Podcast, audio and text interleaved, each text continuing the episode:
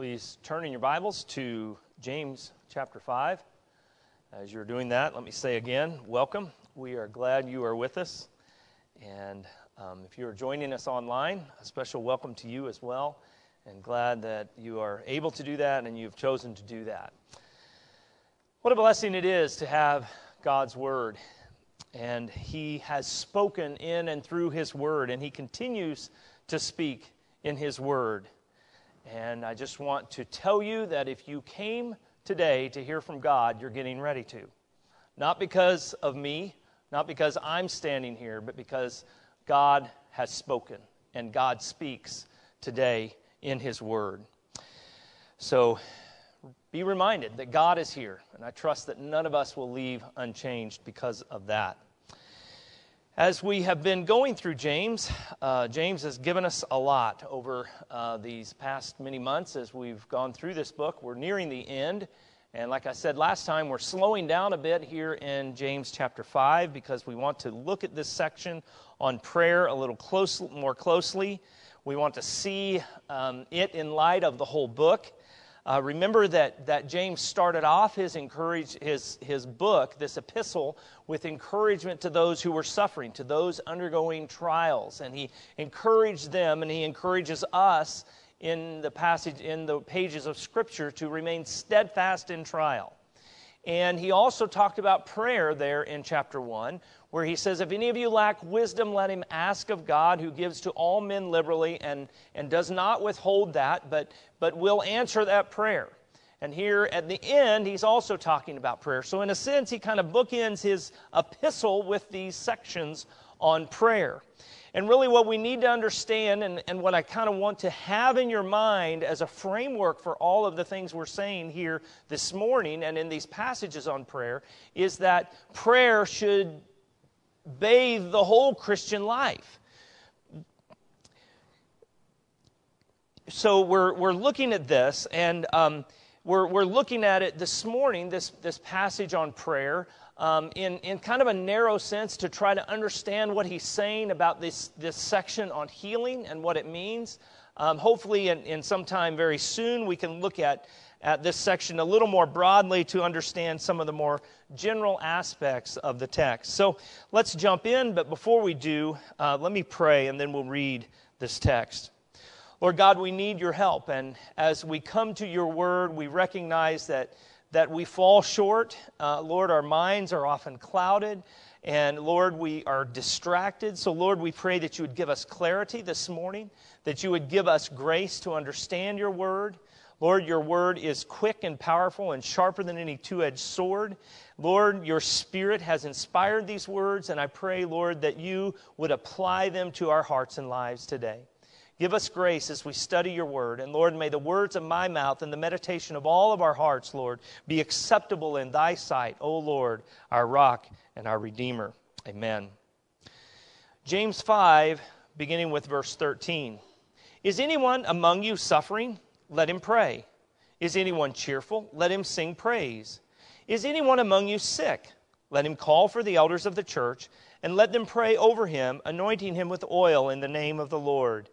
And the prayer of faith will save the one who is sick, and the Lord will raise him up. And if he has committed sins, he will be forgiven. Therefore, confess your sins to one another and pray for one another that you may be healed. The prayer of a righteous person has great power as it is working. Elijah was a man with a nature like ours, and he prayed fervently that it might not rain, and for three years and six months it did not rain on the earth. And he prayed again, and heaven gave rain, and the earth bore its fruit. Amen. And we praise God that he has spoken to us in his holy and inerrant word.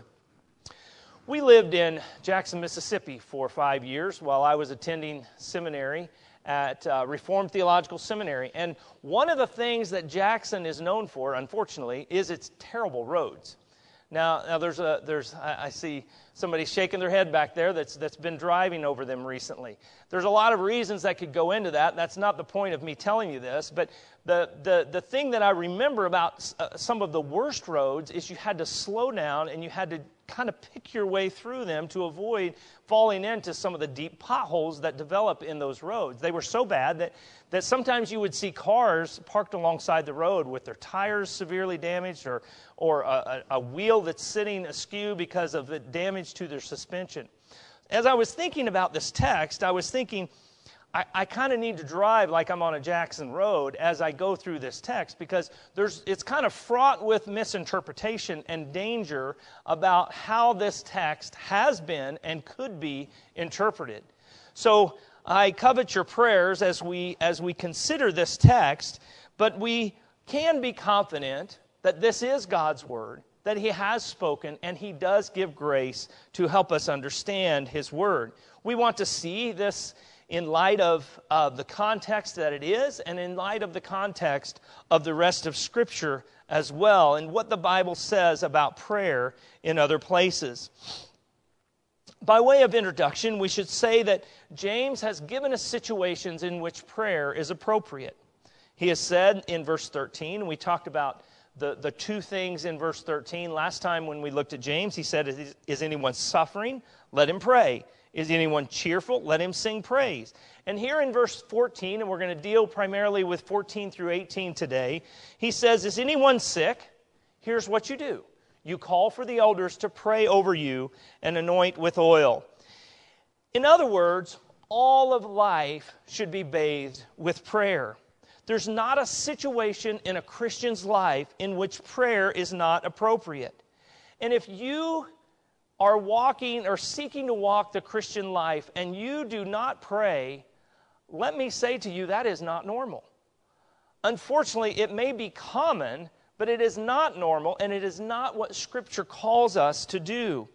The normal expectation is for a child of God is that they will expect and, and be drawn into communion with their Father. So let us look at this text under three headings the process, the prayer, and then briefly an example of prayer.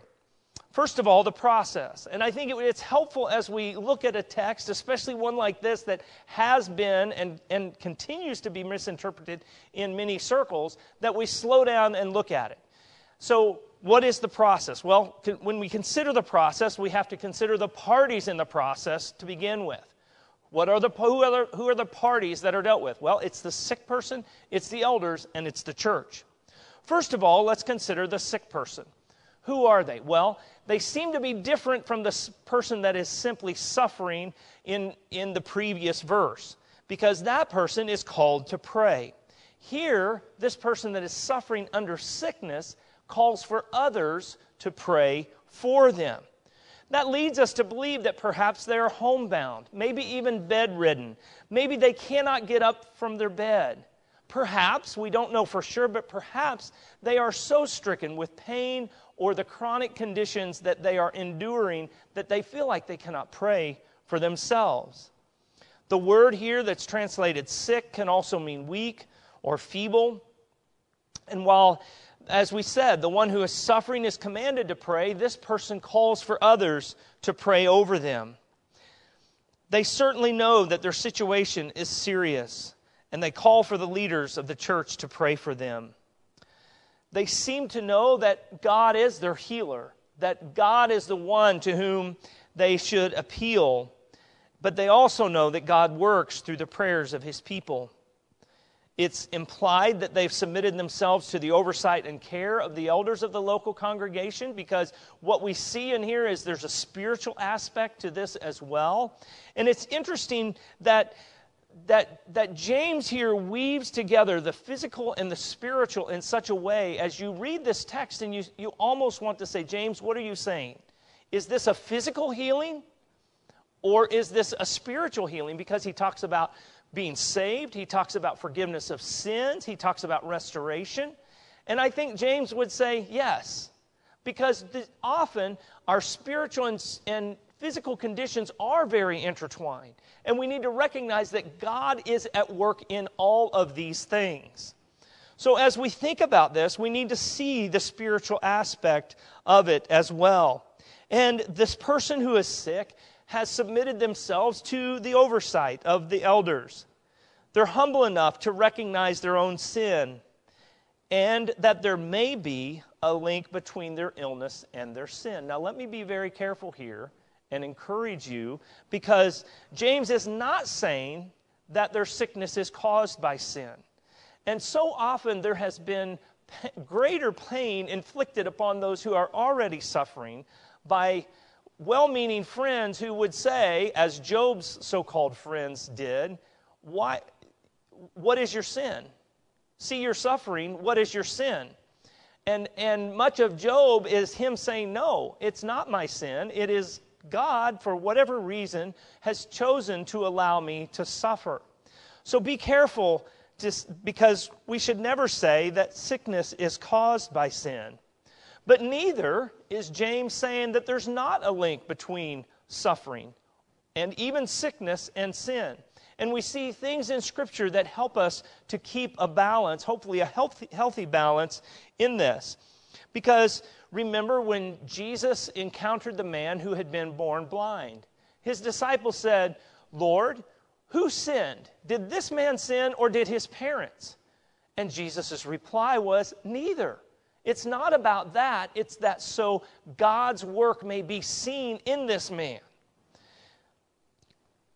As we mentioned, Job teaches us that, that illness and calamity is not necessarily a result of sin in our life. But Jesus also taught that there can be a connection between suffering and sin. He commanded the man in John 5, whom he had just healed, he said, Sin no more, that nothing worse may happen to you. So we should never automatically assume that our sickness is caused by sin, but neither should we assume that there's not a connection as well. And, and times of suffering should be times of soul searching. It should be times in which we say, Lord, what are you doing in me? What is your purposes in this? I heard a podcast earlier this year where Tim Keller, who is battling pancreatic cancer, and they asked him how he was doing, and he said this He said, I'm not battling cancer, I'm battling sin. And that hit me so hard because what he was saying, he was not saying my cancer is caused by sin. He said, God is at work in my cancer. God is at work conforming me to Christ in and through this suffering that I am enduring. And as believers in the Lord Jesus Christ, that is how we should view our suffering. God has called us to draw us to Himself in our trials. The sick one calls for the elders to come and minister to them. And we need to see both the physical and spiritual aspects of this. That brings us to the next of the parties in this process, and that is the elders. We know, of course, we are Presbyterians, and that points to the fact that we are an elder led church, among other things. And, and we hopefully understand and appreciate that the elders have been charged with the care and the oversight of God's people. They are to be men of prayer. Acts 20 gives us a, a little more full orbed uh, description of them. It talks about them being overseers of the flock of God, shepherds over the church, those who guard and protect the flock from, from false teaching and those that would injure the flock in any way. In Acts 6, we see that the elders were, to, were called to give themselves to the ministry of the word and prayer. So the elders are to be spiritual men, men of prayer, and men of faith. They are to love the flock and care for them. Now, some have said that this passage only applies to the apostolic age because the apostolic age was one that was marked by miracles. But it seems because of the fact that, that this is the role um, or the job given to the elders, that this is something ongoing for the church today. Because it was elders that the apostles appointed to rule the church in the early days and continuing on till the return of Christ. Therefore, I see this as an ongoing ministry of the local church. But let's try to understand what this is. The third party in the process is the church. And we have to understand that while it is something with the sick person and the elders praying for them, there is a community aspect to this as well. The elders are the ones to pray over the sick one, but it is the church that comes alongside and ministers by listening to them and praying for them. verse 16, look with me if you will. It says, Therefore, confess your sins to one another and pray for one another that you may be healed. Now, Lord willing, we're going to talk more about confession in a later sermon. Um, but let me just say this the confession that, that this is talking about is, is more of, I think, a, a seeking to be real with one another, if, if I can say it that way. In, in sharing your struggles with one another, in, in allowing your brother or sister in Christ to walk alongside you and pray for you in the areas of your weakness. This is another of those great one another passages that teach us that we are not to live in isolation. We are called to do life together. We've been created for relationship.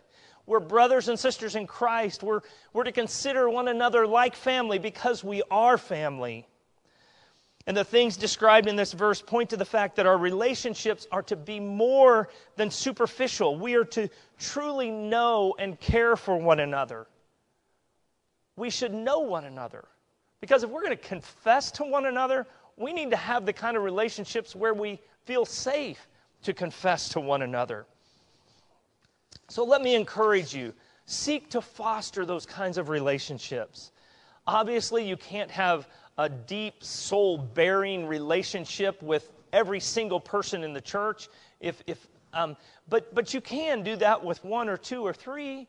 You can do that with a small group. You can do that in some sense with your community group. And that's why we, we have community groups. We have them so it, it is an opportunity for us to, to come together. And while we can kind of formally call people together, these relationships have to happen as we open up to one another, as we get real with one another, as we pray for one another, as we walk alongside one another, as we call people or text them uh, in, in, you know, throughout the week, in between the times we meet, and say, Hey, I'm praying for you. What has happened with this thing that you shared? It's, it's living life together, it's forming relationships, it's walking alongside, it's this one another. So I encourage you join a community group, ask someone how you can pray for them follow up through and come back later and ask them how things are. I had the privilege this week, and I, I sat down and, and I, I, try to ask people this, and, and I'm putting myself on record. I'll probably have an encounter with somebody here that's listening to me say this, and I'll fail to ask, How can I pray for you? But I try to do that. And just a few minutes ago, somebody I had asked that of this week said, Hey, you know that thing I asked you to pray about? The Lord answered that prayer. And what a blessing that was for me. And it wasn't that I prayed this magical prayer, it was God worked. And God used that to build their faith and to build mine. And I encourage you, ask those kinds of questions and see how God will work. Now, you may ask, what does this have to do with anointing and healing? Well, as we said, this process is an interesting one.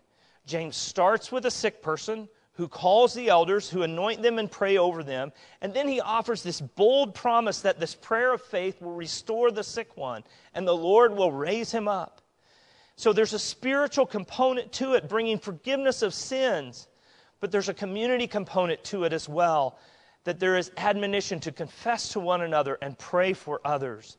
And so I think this points to the fact that, that we're not just disembodied spiritual beings, that, that nor are we so to make so much of our physical needs that we fail to remember that our greatest needs are spiritual. Our physical needs should drive us to prayer and a deeper desire to trust in God. And healing involves our whole being, and God is at work in every trial and circumstance, even, even in the affliction. The psalmist had the nerve to say, before I was afflicted, I went astray, but now I kept your word.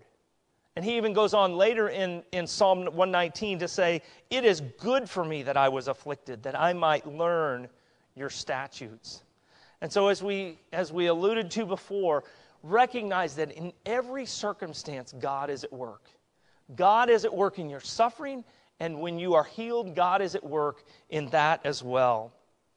Let us consider also in this process the oil. What is it and what does it mean? And I don't want to take too much time on this, but I think we need to give kind of uh, step into that just a little bit to understand what it is.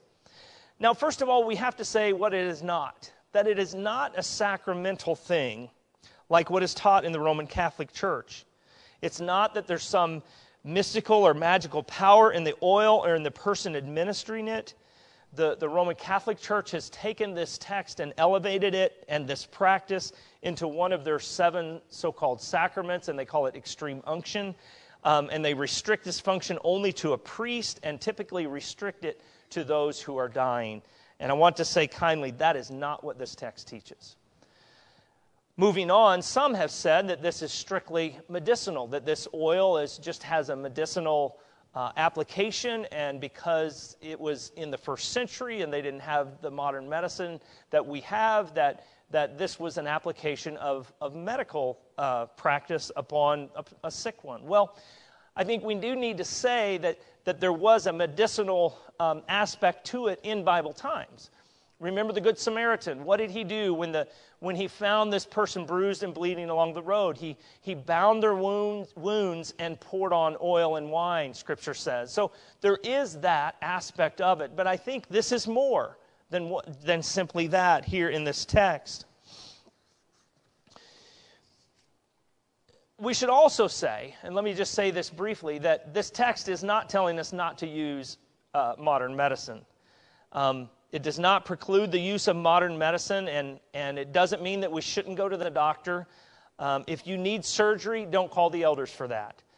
Call the doctor. But if you're going to surgery and want the elders to pray over you, we will. We certainly will. So, what is the significance of the oil? Well, if you look in all of Scripture, if you look primarily in the Old Testament, you see that that men were set apart for service by the anointing with oil prophets, priests, and kings. And what it was, it was a way of showing that they were marked out for a special work of the Spirit in and through them, in the office that they were, were being anointed to. So there's a symbolic element of the oil that God has set this person apart for his glory and for the work of the Spirit. And so James has given us this process, showing us that the sick person, the elders, and the church and the oil. And, and he's saying that in a sense, there's a symbolic element of this in which we are saying, Holy Spirit, work in this person in this way. And we're imploring, we're seeking God, and we're asking God to work mightily in this person. So that's a little about the process. Now let's look at the prayer. And it's interesting that, that James says in verse 15, and the prayer of faith will save the one who is sick. Now, this is, it, remember, it is the sick person that calls for the elders. The elders are the ones that pray this prayer of faith. Now, what is this prayer of faith? Well, I think um, we need to think carefully about it and what it is. I think there's a specific sense in which it applies to this situation, and there's a broader sense in which it applies to all of us. Um, and like I said, I hope to, to look at that a little later. Now, some have said, um, one commentator that, that I have often found helpful, um, he said that it is a conviction on the part of the elders that it is the will of God to perform this healing.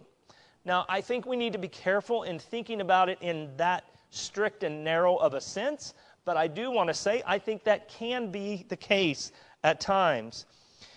But we also need to recognize that prayer is a commitment to the will of God. And generally speaking, God's will is hidden from us in these type of situations.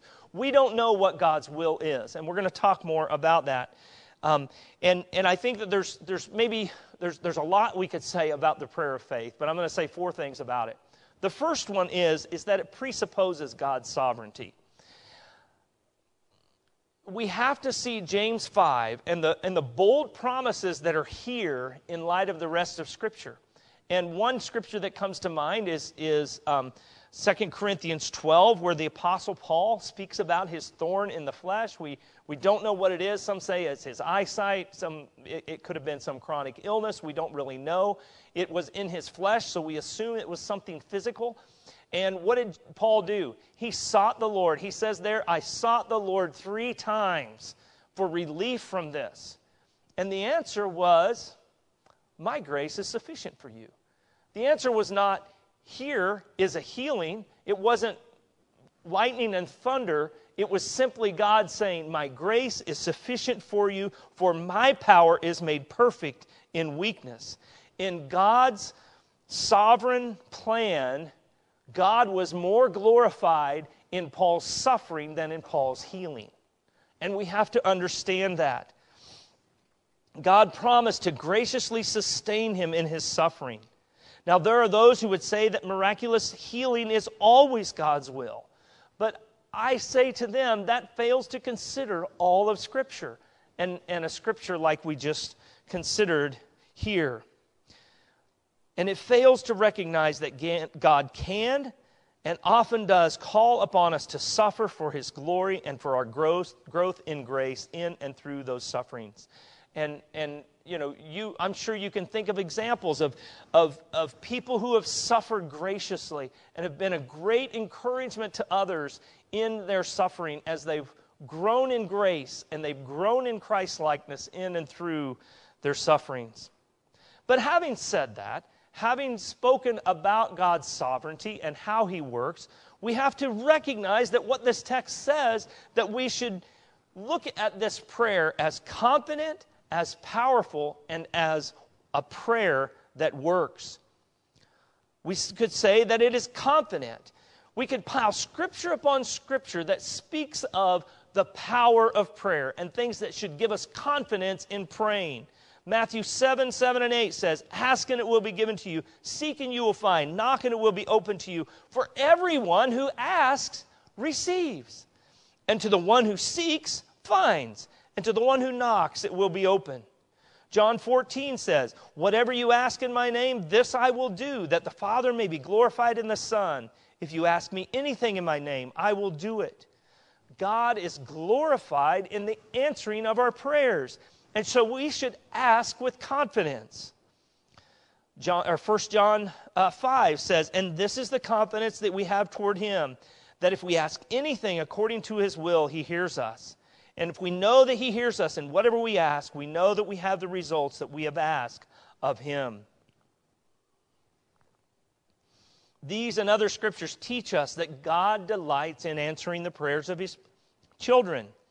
And He has ordained that we cooperate with Him as we pray and as He works His sovereign will. What an amazing thought that is that our prayers cooperate with God's plan. When we pray according to His will, we know that we have the request that we desire of Him. He has already given us the greatest thing that we could ask for, and that's the Lord Jesus Christ living in us if we are His children.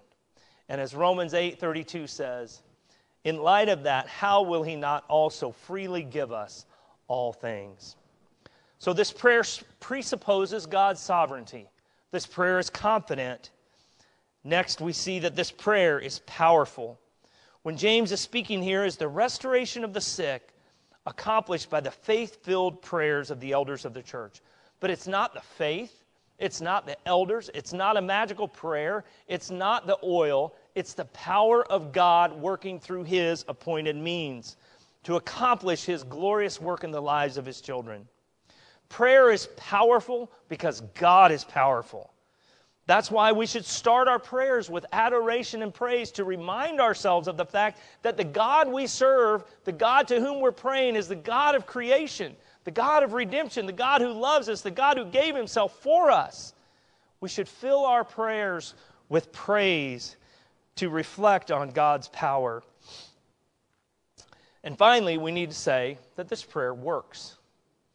Now, let me, let me, um, let me say that plainly and simply and share an illustration with you that I heard in a sermon a, a number of years ago, and I was able to go back and listen to the sermon and get the details a little more. And, and what was related, um, and this was a sermon I heard in seminary, but uh, he was relating a, an account that happened in another PCA church where the pastor had um, a person in their congregation with a viral heart uh, infection, uh, which was very serious, could have proved fatal. The sick man read James 5 and he called his pastor and he said, Would you come and anoint me? uh, and pray over me and bring the elders to do that. And he said they'd never done that in their church. So, in true Presbyterian fashion, they took six weeks to study it and prayed the man didn't die. And they decided that this was scriptural, and they took oil and they came and they anointed this man and they prayed over him. And this was what he shared. He said, As soon as we began to pray, I had an overwhelming sense that God was at that moment healing my friend. He described this, this heat and energy he felt coming through his body into the sick man's body, and he knew that God was healing him. Now, I don't tell you that to be sensational. I, tell you that with some degree of caution because I don't think we should hear these, these spectacular accounts and, and think that it's normative. But neither should we hear these spectacular accounts and think, oh, that didn't happen. Because remember, the God we're serving is the God that answered by fire on Mount Carmel. We are serving the God that still heals. But we also got to have to realize that we don't know how God is going to work. We don't know God's will. And sometimes He is more glorified in our suffering and in not answering that prayer for miraculous healing that we may hope to see. So we have to be careful. We never want to presume that we can follow a magical formula and bring healing anytime we please. What a, what a chaotic world we would live in if we got everything we wanted. We would be like a child that ate ice cream all the time that, that only got what we thought we needed. But God doesn't always give us what we think we need, He gives us what we truly need. And we have to rest in that. Our healing, in a physical sense, is not guaranteed. But in our concern to stay away from error on one side, we don't want to strip this passage of its power or teaching. Prayer works, and we need to, we need to remember that. Prayer works. Now, prayer doesn't always work in the way we think it should. Prayer doesn't always get answered in the way we want it to in our finite and somewhat sinful mind. So we need to remember that God is at work, and He is working all things for His glory and for our good. We should never assume that God has failed his promise if we do not see the miraculous healing that we think a person needs. And I think that's why James is a bit ambiguous, ambiguous in, in talking about this, this healing and kind of weaving in the spiritual aspects of it when he's talking about healing from a sickness. God is working much more in us than we can see. And if he chooses to allow us to suffer as he did the Apostle Paul, then we need to say, His grace is sufficient. And really, the essence of prayer is, Thy will be done. And really, the Lord Jesus in His prayers really reached its apex in that prayer that He prayed in Gethsemane. And that was really all He prayed in the end is, Thy will be done. He gave that to His disciples to say in the model prayer, what we call the Lord's Prayer, Thy will be done on earth as it is in heaven. We can and should pray for healing from our physical ailments, but we should always realize that our greatest needs, our true needs, are spiritual, and that God is working all things for good, even in the sufferings, even in the pain, even in the darkness. For what good is a physical healing if we go away and do not bring God glory or grow from it? So we need to realize this prayer of faith is a trusting prayer that places the sick and the suffering one completely and fully upon the omnipotent, sovereign, and faithful promises of God. It's to place them in the gracious security of our loving Father who has promised that nothing shall separate us from his love, and that he who began a good work in you will be faithful to complete it in the day of Jesus Christ. Finally, James gives us an example, and we want to look at this briefly um, this example of Elijah. James has already given us examples. He's, he's very much influenced by the Old Testament. You see threads of, of, of, of allusions to Old Testament figures there. Um, he's talked about Abraham, he's talked about Rahab, he's talked about Job in relation to steadfastness and patience. And here he points us to the prophet Elijah. Now, we know about Elijah. He was a courageous voice in his day. He spoke out against idolatry. God used him mightily in the showdown on Mount Carmel with the prophets of Baal. Um, we read of his, his exploits. We read of his, his fantastic departure from the earth. And, and he was a man who loomed large upon the horizon of the first century Jew. And he does for us as well as we read the Old Testament. And, so, and we can look at this as, uh, and, and we can kind of say, wow, I, I could never be like Elijah. Well, James is not saying be like Elijah in these miracles. James is saying Elijah was a man like us in certain ways. And let's, let's look briefly at those. Now, if we look at James, uh, or at 1 Kings 17 and 18, which covers this period of, of drought that uh, James talks about here, um, we see that, that even in those two chapters, there's spectacular things that God does through, through Elijah. But James is really pointing us to the fact that we have access to God in prayer. Elijah was a man like us. He was strong and resolute at times. He could call out sin boldly, but there were also times he was depressed and on the run we read in, I think it's in uh, 1 Kings 19, where he's running from Jezebel. And he's actually praying that God would take his life because he was despairing of life. He was in a low and a dark place. But what Elijah was able to do, and I think one of the things we need to take away from this text, is the fact that Elijah could pray in every situation. Even in the dark times, even when he was afraid, even when he was on the run, he was praying. And we need to do that too. We need to pray when it's hardest to pray. When it's hardest to pray, we need to pray the hardest. And I know that's hard, but that's why we need each other. We need to call somebody or text somebody and say, hey, I'm struggling this today. I'm struggling in this way. Would you pray for me? Would you pray with me? So I think there's, that's, that's one of the things we need to think about. The other thing about Elijah and this instance that James points to about this drought is really what Elijah was doing was he was asking God to fulfill his promises. Elijah saw the wickedness of the land. Elijah knew what God had said in Deuteronomy, because remember, Deuteronomy is where the people were about to go into the land. And God said, I'm giving you this land, but you need to be faithful to me. You need to be faithful to the covenant that I have established with you. Because if you do, here's the blessings you'll find. And if you don't, here's the curses. And one of those curses that we see in Deuteronomy is drought upon your crops. So, what was, what was Elijah doing? He was saying, Lord, these people are sinning. These people are breaking your covenant.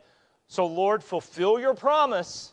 Even in this hard way, fulfill your promise to bring drought upon this land.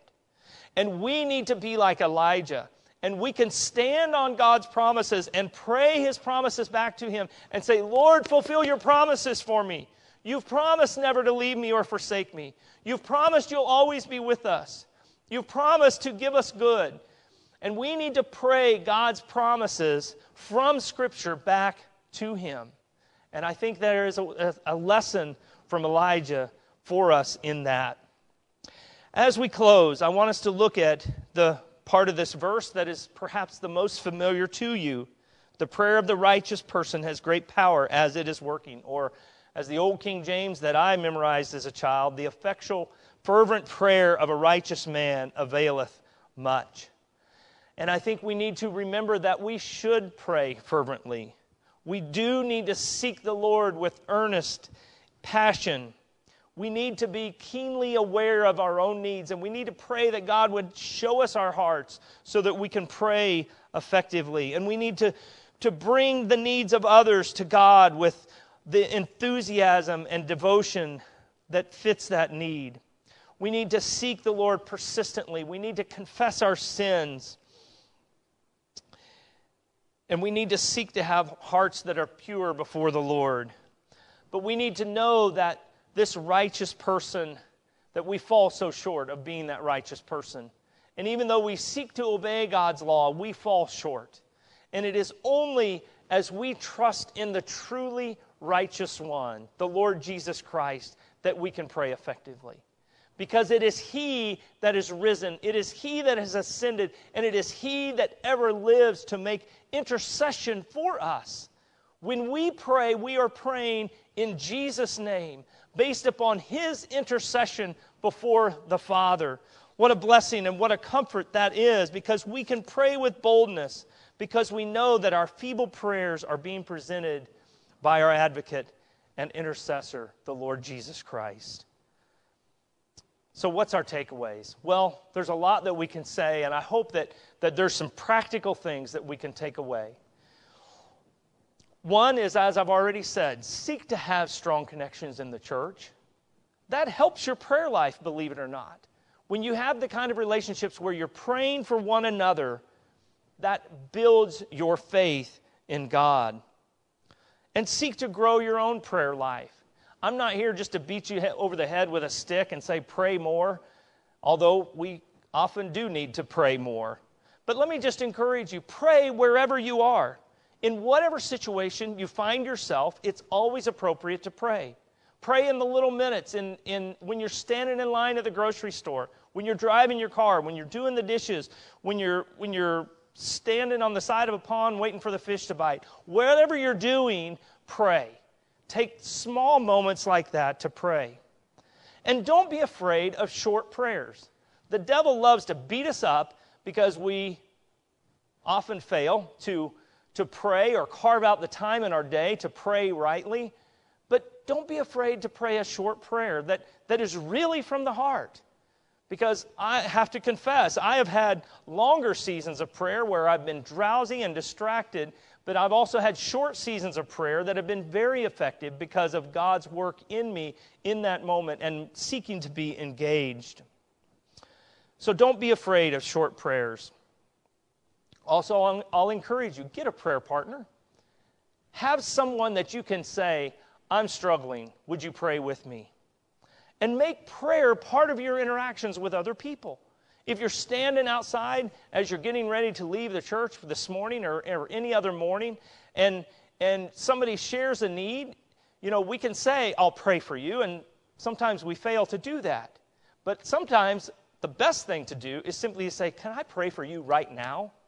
And that might be, you know, some people might kind of take a step back and, and, and, and be a little scared by that.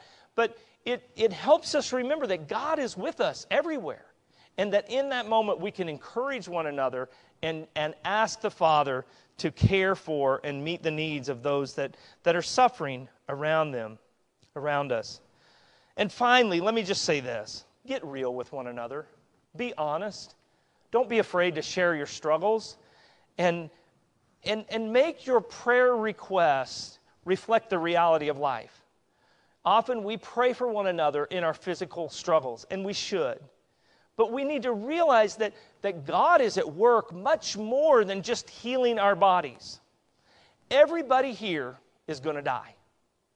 We are not going to live eternally upon this earth. Now, in, with Jesus, yes, okay?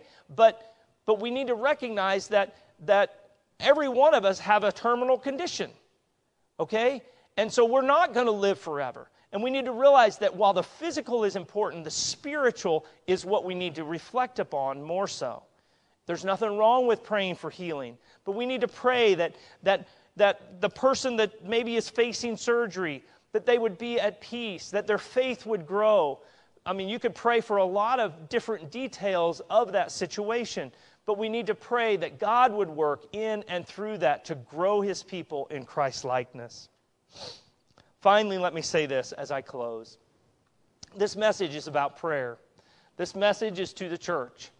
And if you are here and have not come to faith in Christ, if you are here and have not submitted yourself to the lordship of Christ, then the prayer that you need to pray is God be merciful to me, a sinner. Because as believers in Christ, as children of God, we have enormous access to God, to all the riches and resources that He has for us. But if you are outside of Christ, you, unfortunately, are facing God's wrath and not His kindness. So I beg of you, come to Christ. If you don't know Him as your Savior, come to the Lord Jesus this morning. pray that He would forgive you of your sins and resign yourself to Him as your Lord. Let us pray.